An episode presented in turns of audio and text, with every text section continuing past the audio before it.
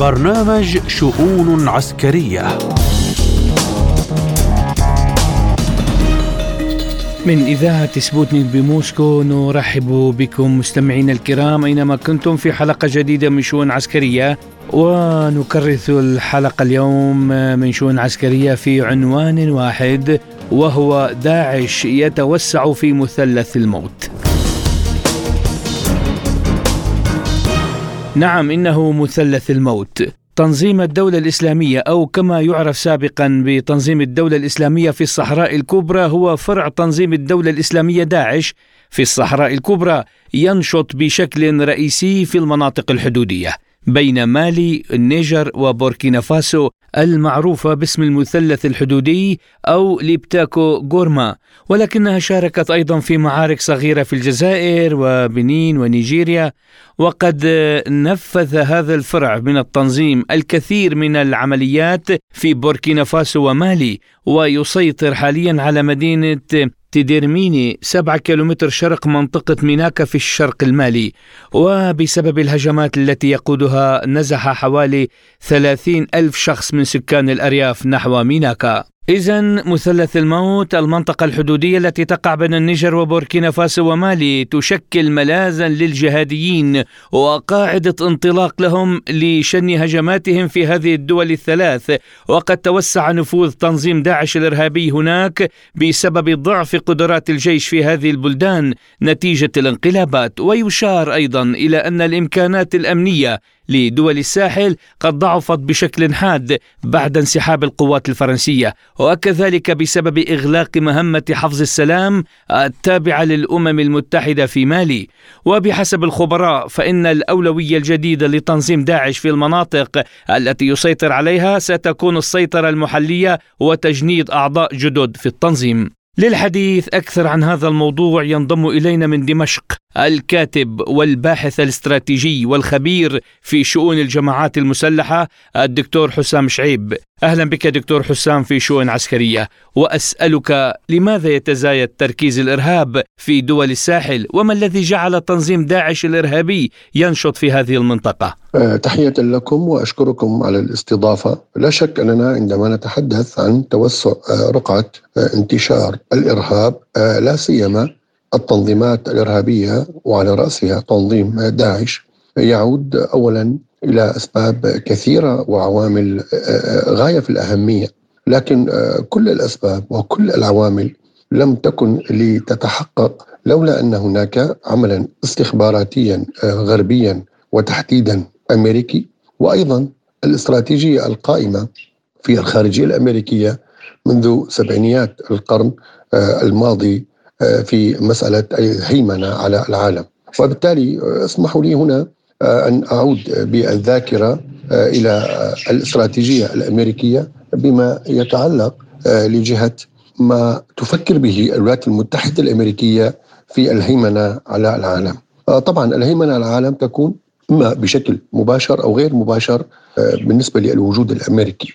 بشكل مباشر كوجود قوات أمريكية في القواعد المنتشرة حول العالم أو حتى أن يكون هناك مقدمات لوجود القوات الأمريكية من خلال خلق فوضى أو الادعاء بأن هناك تنظيمات إرهابية قد تهدد الخطر قد تهدد الأمن القومي الأمريكي أو تشكل خطرا على مصالح أمريكا في مناطق مختلفة من العالم كما تدعي دائما الخارجية الأمريكية وأيضا اجهزه الاستخبارات الأمريكية. أذكر هنا أنه في سبعينيات القرن الماضي آه، كانت قد وضعت خطة آه، عندما آه، كان كيسنجر يترأس النظريات الأمريكية للهيمنة على العالم كانت يعني على ثلاثة مراحل المرحلة الأولى كانت في السيطرة على مركز العالم ال centerland واعتبرت الولايات المتحدة الأمريكية أن ذلك لا يتحقق إلا من خلال إلحاق هزيمة في حينها بالوجود السوفيتي. أتحدث في زمن الاتحاد السوفيتي آه، في آه، أفغانستان آه، وأيضا في اعتبار باكستان هامة للمصالح الولايات المتحدة الأمريكية. وقد رأينا السيناريو الذي حدث ورأينا أيضا آه، يعني كيف كانت توصف طالبان بإرهابية ثم وصفت بأنها جهادية وأنهم أبطال لأنهم وقفوا آه، بوجه السوفييت في حينها وعندما تشكلت آه، على إثرها القاعدة ورأينا كل السيناريوهات فيما بعد للقاعدة والتي خرجت من رحمها بالمناسبة تنظيم داعش وبقية التنظيمات الأخرى الإسلاموية المتطرفة. آه، المرحلة الثانية كانت هي بالانتقال بعد مركز العالم ال centerland إلى الهيرثلاند قلب العالم للهيمنة تماما على المصالح الأمريكية وعلى تلك الجغرافيا التي تعتبر مهمة بالنسبة للولايات المتحدة الأمريكية. قلب العالم آه، بالنسبة لأمريكا آه، كان هو آه، سوريا والعراق وبالتالي يجب أن يكون هناك فوضى لأسباب كثيرة ومتعددة وأيضا تحت عوامل كثيرة وبالتالي رأينا آه، وجود أو وصول القوات الأمريكية وما يسمى بتحالف دولي اليوم آه، موجود في آه، سوريا تحت ذريعة مكافحة الإرهاب. هذا يؤكد وجهة النظر التي سقتها قبل قليل بأن أمريكا دائما تبحث عن ذرائع. طبعا حتى اللحظة ما زال موجود داعش في سوريا وما زال موجود في العراق ولم يتبدل الكثير من المشهد في مسألة الإرهاب. اللهم سوى ما قامت به روسيا بالتحالف مع الدولة السورية الشرعية مع الجيش العربي السوري ومع قوات حليفة لسوريا يعني دحر المشروع الأمريكي وإلحاق أكبر هزيمة وأيضا آه، يعني آه، تحرير أكبر قدر ممكن من الأراضي السورية. النقطة الثالثة كانت هي مسألة السيطرة على الريملاند السواحل. لعلنا هذا بيت القصيد وهذا ما أردت أن أصل إليه.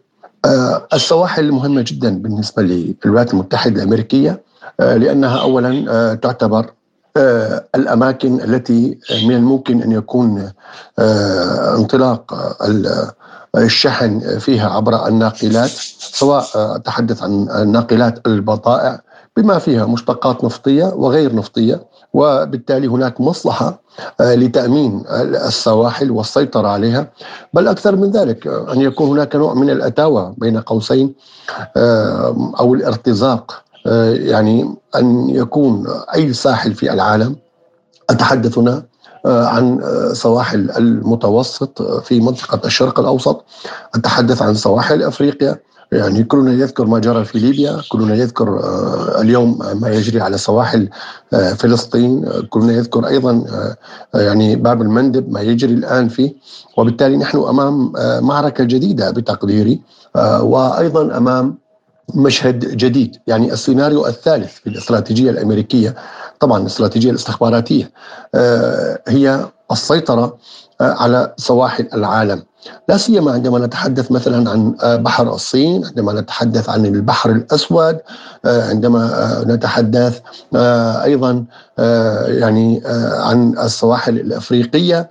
اذا الولايات المتحدة الأمريكية تنظر اليوم إلى هذه السواحل بانها بالغة الأهمية وأيضا الغاية في تحصيل المصالح وتحصين ما يسمى بين قوسين بالأمن. آه، القومي الأمريكي. طبعا هذا مصطلح واهي آه، لأن أمن أمريكا يكون على أراضيها ولا يكون على أراضي غيرها. وبالتالي نجد أن الاستراتيجية الأمريكية تتناسب تماما مع الرؤى لتنظيم داعش آه، بعد أن أعلن ولايته أو خلافته في سوريا والعراق وثم اليوم تلاشت هذه الولاية أو هذه الخلافة. نجد أنه بدأ يفكر آه، فعليا آه، في آه، الانتقال إلى أماكن جديدة. هذه الأماكن هي في أفريقيا تحديدا في تلك الدول التي لها سواحل وبالتالي نجد أن هناك انتشارا. وهذا يفسر أن هناك توافقا ضمنيا بين تنظيم داعش الإرهابي وبين الاستراتيجية الأمريكية لجهة أن يكون هناك مناطق رخوة أمنيا آه، رخوة اجتماعيا رخوة سياسيا رخوة عسكريا وهذا يهيئ لانتشار آه، التنظيم لكي يكون هناك ذرائع فيما بعد لوجود قوات أمريكية أو نزاعات فيما بعد بين أمريكا وبين بعض الدول الأخرى وهذا مهم. هل هذا النشاط الإرهابي هو بسبب سوء الخدمات الحكومية ونقص الفرص الاقتصادية أم تعاطفا مع داعش وأمثاله؟ طبعا يعني هذا النشاط الإرهابي بوصول هذه التنظيمات إلى السواحل الإفريقية مرده إلى أسباب كثيرة. تحدثنا قبل قليل عن السبب الرئيس وهو مسألة أن هناك مصالح أمريكية في وصول هذه التنظيمات إلى السواحل الأفريقية لكن بالمقابل أيضا هناك ضعف لأداء الحكومات آه، وهذا متعمد. يعني الضعف هو ليس ضعفا ذاتيا وإنما هو ضعف آه، متعمد خارجيا وداخليا. خارجيا من خلال أن هناك حكومات أفريقية لطالما كانت في السابق آه، هي تعتبر كحارس أو كأمين لحكومات غربية أو دول غربية. أتحدث عن فرنسا أتحدث عن بريطانيا أتحدث عن الولايات المتحدة الأمريكية. وبالتالي آه، كان الضابط هنا في هذه الوجود في حينها هو الحفاظ على المصالح الفرنسية والمصالح البريطانية. لا سيما أننا نتحدث عن آه، مناجم يعني آه، الحديد والذهب ونتحدث عن أيضا آه، آه، مناجم آه، الألماس نتحدث عن الكثير من الثروات الموجودة في دول أفريقيا. وبالتالي أمريكا اليوم أيضا هي لها مصلحة في لا يكون هناك لها شركاء دوليون بما فيهم الحلفاء الغربيون. وتريد أن تستأثر بالثروات الباطنية والثروات الساحلية في الدول الأفريقية. لذلك بتقديري أنها خلقت بيئة جديدة، هذه البيئة من خلال انقلابات وأيضا من خلال يعني ليس فقط انقلابات وإنما أيضا من خلال أتحدث وجود ل يعني أركان أو عناصر هي تهيئ ل أن يكون هناك ضعفا حاصلا في هذه المناطق. طبعا تردي الأوضاع الاقتصادية أتحدث عن نزاعات قبلية في تلك المناطق. أتحدث أيضا عن نزاعات القبلية طبعا يعني هي جزء من الحالة العرقية. أتحدث أيضا عن نزاعات دينية. نحن نتحدث آه، عن مكونات مختلفة في تلك المناطق. وبالتالي خلق حالة أو بيئة من الفوضى آه، تهيئ آه، يكون لكي يكون هناك بيئة خصبة لانتشار أو وصول تنظيمات جديدة لتلك المناطق كتنظيم داعش الإرهابي. وبالتالي نجد أن هذه السواحل اليوم آه، بات فيها آه، الإسلام السياسي أو الإسلام المتطرف المتعصب آه، علما يعني أن غالبية تلك الدول هي ليست معنية بخلاف مذهبي أو طائفي أتحدث ديني إسلامي تحديدا. ولكن ذلك يفسر على أن المسألة هي ليست مسألة مذهبية وتعصب لطائفة أو مكون ديني بقدر ما هو. البحث عن مصالح بالدرجة الأولى. وبالتالي لا شك أن الحكومات تتحمل مسؤولية لكن المسؤولية الأكبر آه، هي أن الحكومات الحالية التي جاءت بعد حكومات حارسة للاستخبارات وللمصالح الغربية بالعموم آه، هي يعني جاءت آه، على أنقاض حاله من التردي الاجتماعي والسياسي وحتى العسكري وهي لا تستطيع أن تمسك بزمام يعني خيوط اللعبة كاملة وخيوط الأمن كاملة.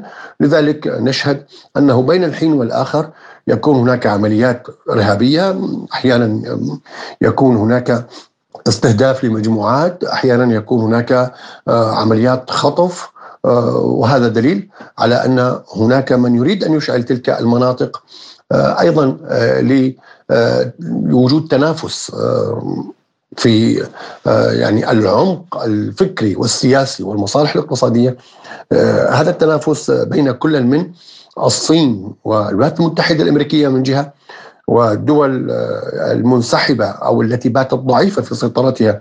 أتحدث عن الدول الغربية من جهة وعلى رأسها فرنسا مثلا والولايات المتحدة الأمريكية وأيضا وجود اليوم يعني الروس. أتحدث هنا لأن روسيا شعرت أن هذه الدول مهمة ومؤثرة أتحدث هنا عن الاتحاد الأفريقي أتحدث هنا عن غالبية يعني تشكل يعني يعني حوالي ربع العالم على الأقل كسكان وهذا مهم جدا لكسب يعني تحالفات جديدة.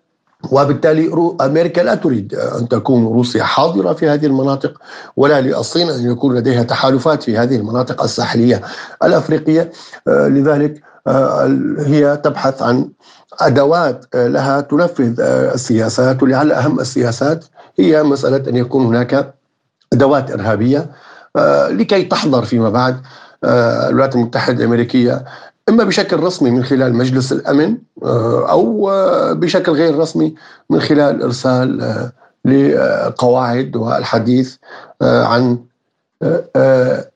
تهيئة كاملة. يعني هذا ما أرادته الولايات المتحدة الأمريكية ب يعني شكل مباشر لتحقيق الأهداف والمصالح الأمريكية. طيب دكتور كيف ينبغي لدول الساحل أن تعمل لمنع انتشار الجماعات الإرهابية؟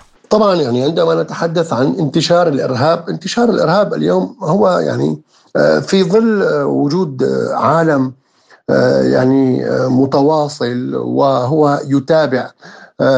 أدق التفاصيل، أتحدث عن عالم محكوم الآن بالأرقام، أتحدث عن عالم الآن متابع من قبل إدارات غربية والولايات المتحده الامريكيه واستخبارات عالمية لجهة نقل الأموال، لجهة نقل الأشخاص، لجهة نقل الأسلحة والعتاد، اتحدث عن عالم موجود فيه أقمار اصطناعية وأيضا جواسيس الاستخبارات الأمريكية والحكومات الغربية، أتحدث عن عالم يتابع أدق التفاصيل وهو معني دائما ب الحديث عن أي شخصية في العالم بوصولها أو بالادعاء بأنها إرهابية أو غير إرهابية.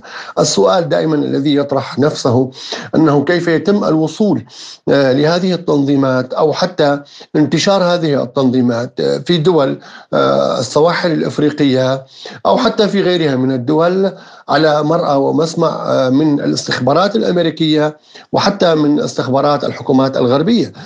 هذه التنظيمات وهذه الجماعات تحتاج إلى تمويل كبير جدا وهذا التمويل يعني سيكون من خلال تحويلات مالية عبر بنوك يعني قد تكون أمريكية وقد تكون أوروبية وصولا إلى هذه التنظيمات. نحن نتحدث أيضا عن شراء الأسلحة. وكلنا يعلم أن مسألة شراء الأسلحة والشركات تصنيع الأسلحة اتحدث هنا عن شركات أمريكية بالدرجة الأولى وثم غربية بالعموم هي لها مصلحة كبيرة في مسألة نشوب نزاعات محليه لبيع هذه الجماعات المختلفة والمتنازعة فيما بينها المزيد من الأسلحة الفتاكة ونفاذ هذه الأسلحة وبالتالي كيف تتم هذه الصفقات وهذه الاتفاقيات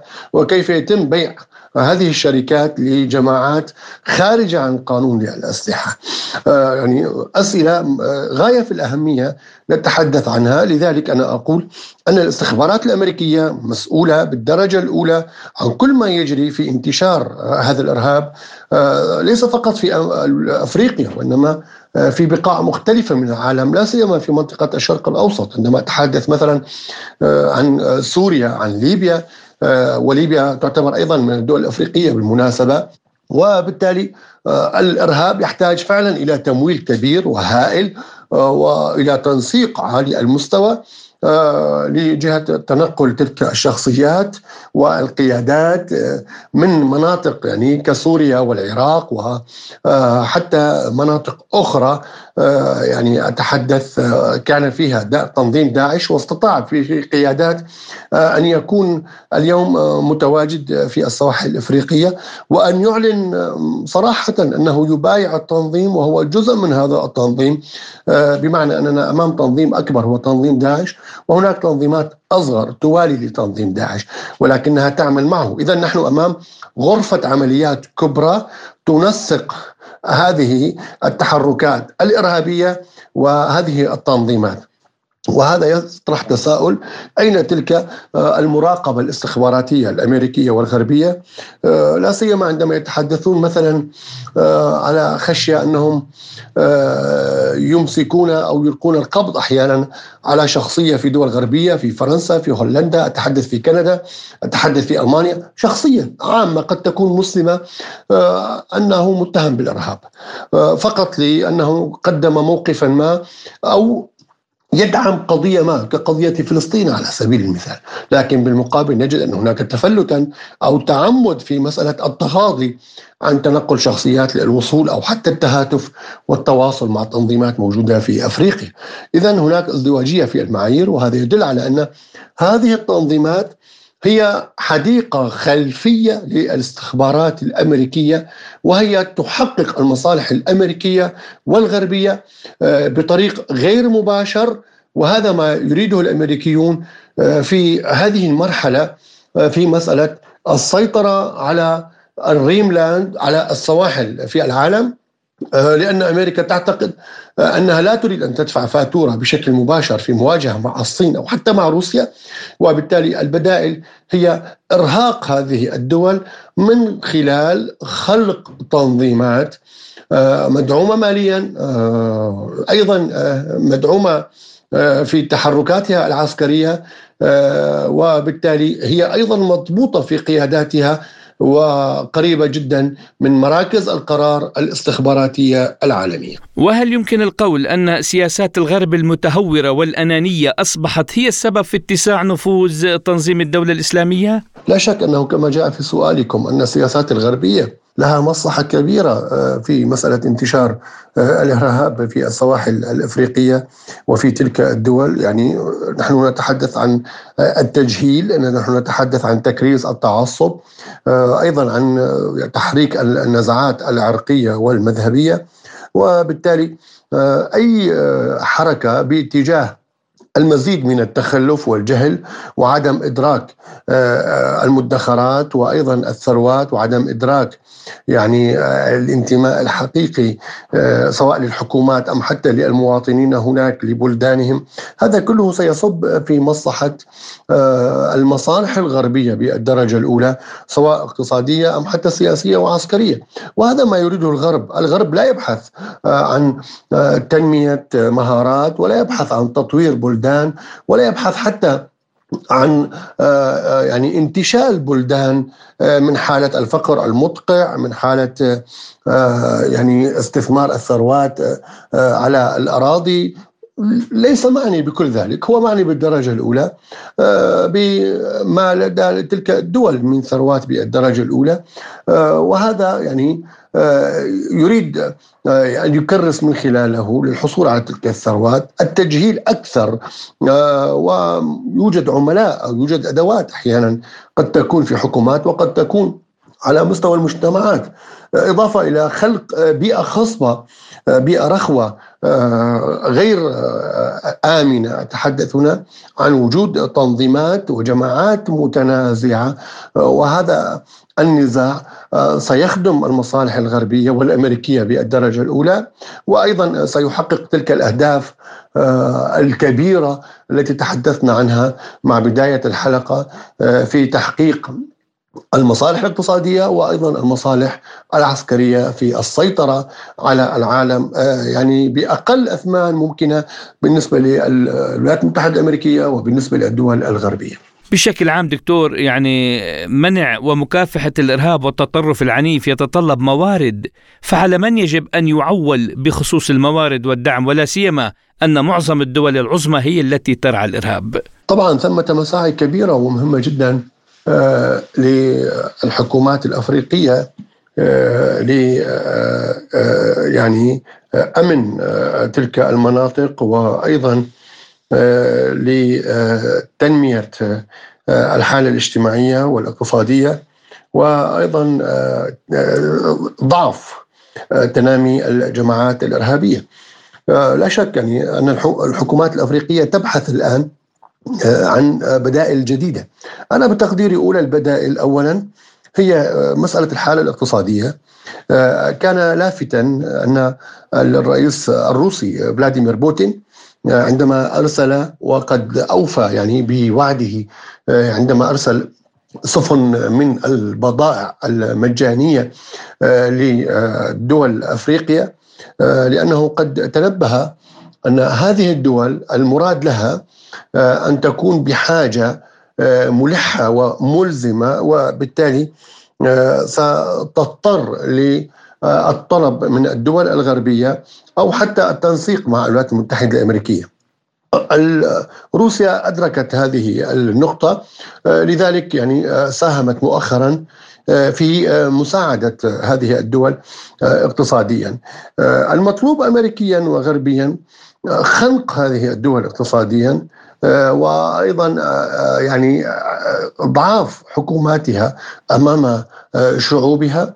وبالتالي آه، التسبب في حالة من الإحراج وبالمقابل آه، الانصياع آه، والالتزام الكامل بما تريده أمريكا وحلفاؤها الغربيون في هذه المناطق.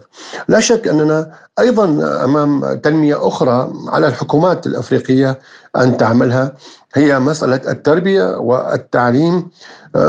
نحن نتحدث عن دول أفريقيا التي آه، تعتبر من دول العالم الثالث حتى اللحظة آه، يعني التنمية بطيئة جدا على أراضيها وفي شعوبها وهي بحاجة لهذه التنمية. طبعا يعني الفرنسيون تعمدوا لا يكون هناك تنمية لهذه الشعوب. هم تعمدوا فقط آه، أو ركزوا على سرقة ثروات تلك البلدان دون الاكتراث لشعوبها وحتى دون الاكتراث لتنمية يعني وتطوير مؤسساتها وحكوماتها وحتى الذهنية والعقل الأفريقي الذي لم يتطور كثيرا رغم ما وصل إليه العالم اليوم من تحديثات ومن تطورات هائلة جدا. لا شك أننا مسألة التربية والتعليم ستخفف من مسألة الاحتقان والنزاعات القبلية ستخفف من مسألة أن يكون هناك حالة من التعصب والتطرف وبالتالي آه، التعامل سيكون بعقل منفتح آه، أمام الجميع. آه، نحن أيضا أمام رؤوس أموال حتى اللحظة لم تصل إلى دول أفريقيا. أتحدث كصناعة والتنمية في تلك المناطق. يعني الدول التي استثمرت واستفادت من الثروات هناك هي قامت بتصدير من تلك الأراضي إلى بلدانها.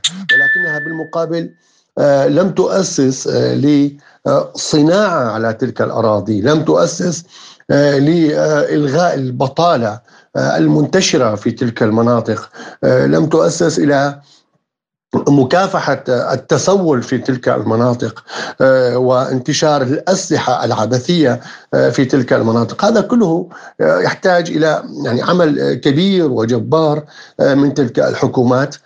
لذلك أتمنى أن الحكومات الجديدة في تلك البلدان أنها قادرة الآن على تنمية بلدانها.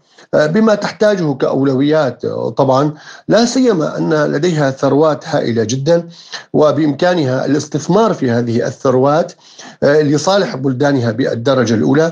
وهذا مهم جدا آه، لإعلان السيادة على بلدانها والحفاظ عليها. وهذا يتطلب معركة جديدة من نوع آخر قد تكون معركة سياسية وقد تكون آه، معركة عسكرية. الكاتب والباحث الاستراتيجي والخبير في شؤون الجماعات المسلحة الدكتور حسام شعيب. كنت معنا ضيفا عزيزا في شؤون عسكرية. شكرا لكم وحياكم الله. إلى هنا مستمعينا الكرام تنتهي حلقة اليوم من شؤون عسكرية. كنت معكم أنا محمد جمعة.